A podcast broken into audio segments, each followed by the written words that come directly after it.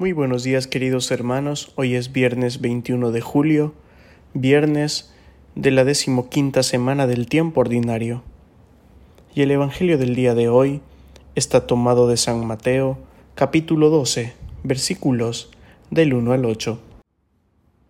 En aquel tiempo atravesó Jesús en sábado un sembrado. Los discípulos que tenían hambre empezaron a arrancar espigas y a comérselas.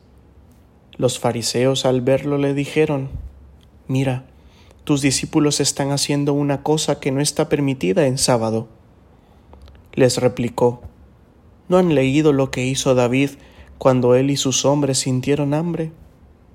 Entró en la casa de Dios y comieron de los panes de la proposición, cosa que no les estaba permitida ni a él ni a sus compañeros, sino solo a los sacerdotes y no han leído en la ley que los sacerdotes pueden violar el sábado en el templo sin incurrir en culpa? Pues les digo que aquí hay uno que es más que el templo. Si comprendieran lo que significa misericordia quiero y no sacrificio, no condenarían a los inocentes, porque el Hijo del Hombre es Señor del sábado. Palabra del Señor. Gloria a ti, Señor Jesús. Misericordia quiero y no sacrificios. Esta frase desconcierta a no pocos cristianos que viven de manera sacrificada.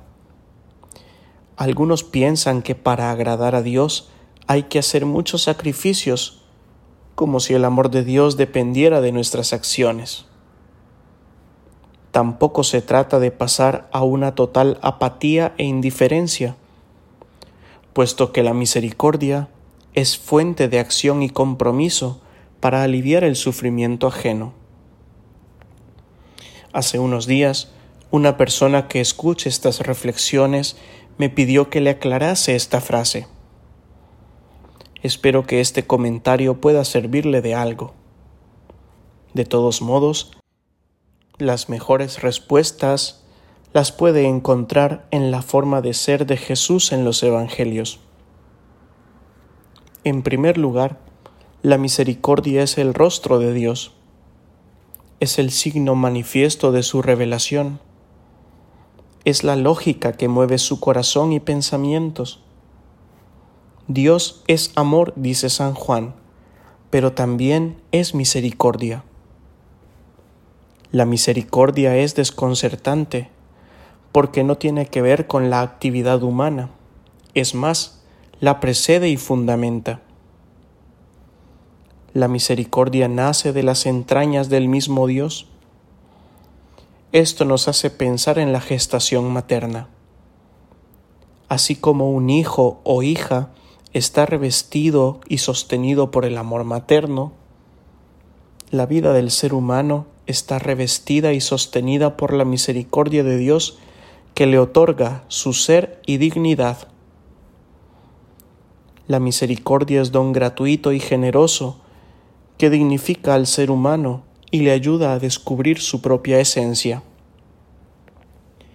Vivir la misericordia no es nada fácil, puesto que ésta supera la justicia humana, basada en la reciprocidad contenida en el ojo por ojo, diente por diente.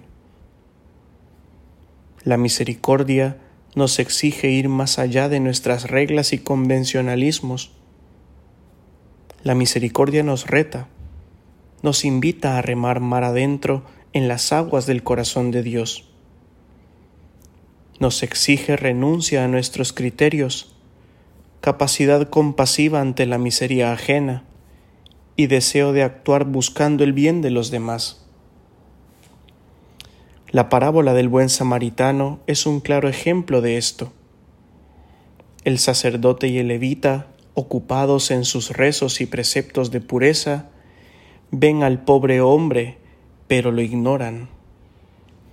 De poco les aprovechan sus rezos, no tienen corazón. Quien se compadece y solidariza del pobre moribundo y abandonado, es un odiado samaritano, miembro del pueblo enemigo. Él es el Salvador. Él no se pregunta a quién tengo que ayudar, sino que contempla quién lo necesita, y eso es lo que le lleva a actuar. La compasión es lo único que puede hacer a la iglesia de hoy más humana y más creíble. Toda la actividad litúrgica y espiritual de la iglesia, si no lleva a los cristianos a ponerse las gafas de la misericordia para contemplar al que sufre, al necesitado, al pobre, al hambriento, al encarcelado, al desnudo, como un semejante que requiere ayuda, cariño, cuidado y atención, se parecerán a los primeros dos personajes, el clero representado en el sacerdote y el laico representado en el levita. No pueden rodear el sufrimiento, sino curarlo, aliviarlo y en la medida de sus posibilidades erradicarlo. Todo herido que encuentro en la cuneta de mi camino es mi prójimo. Solo desde esta compasión se construye el reino de Dios.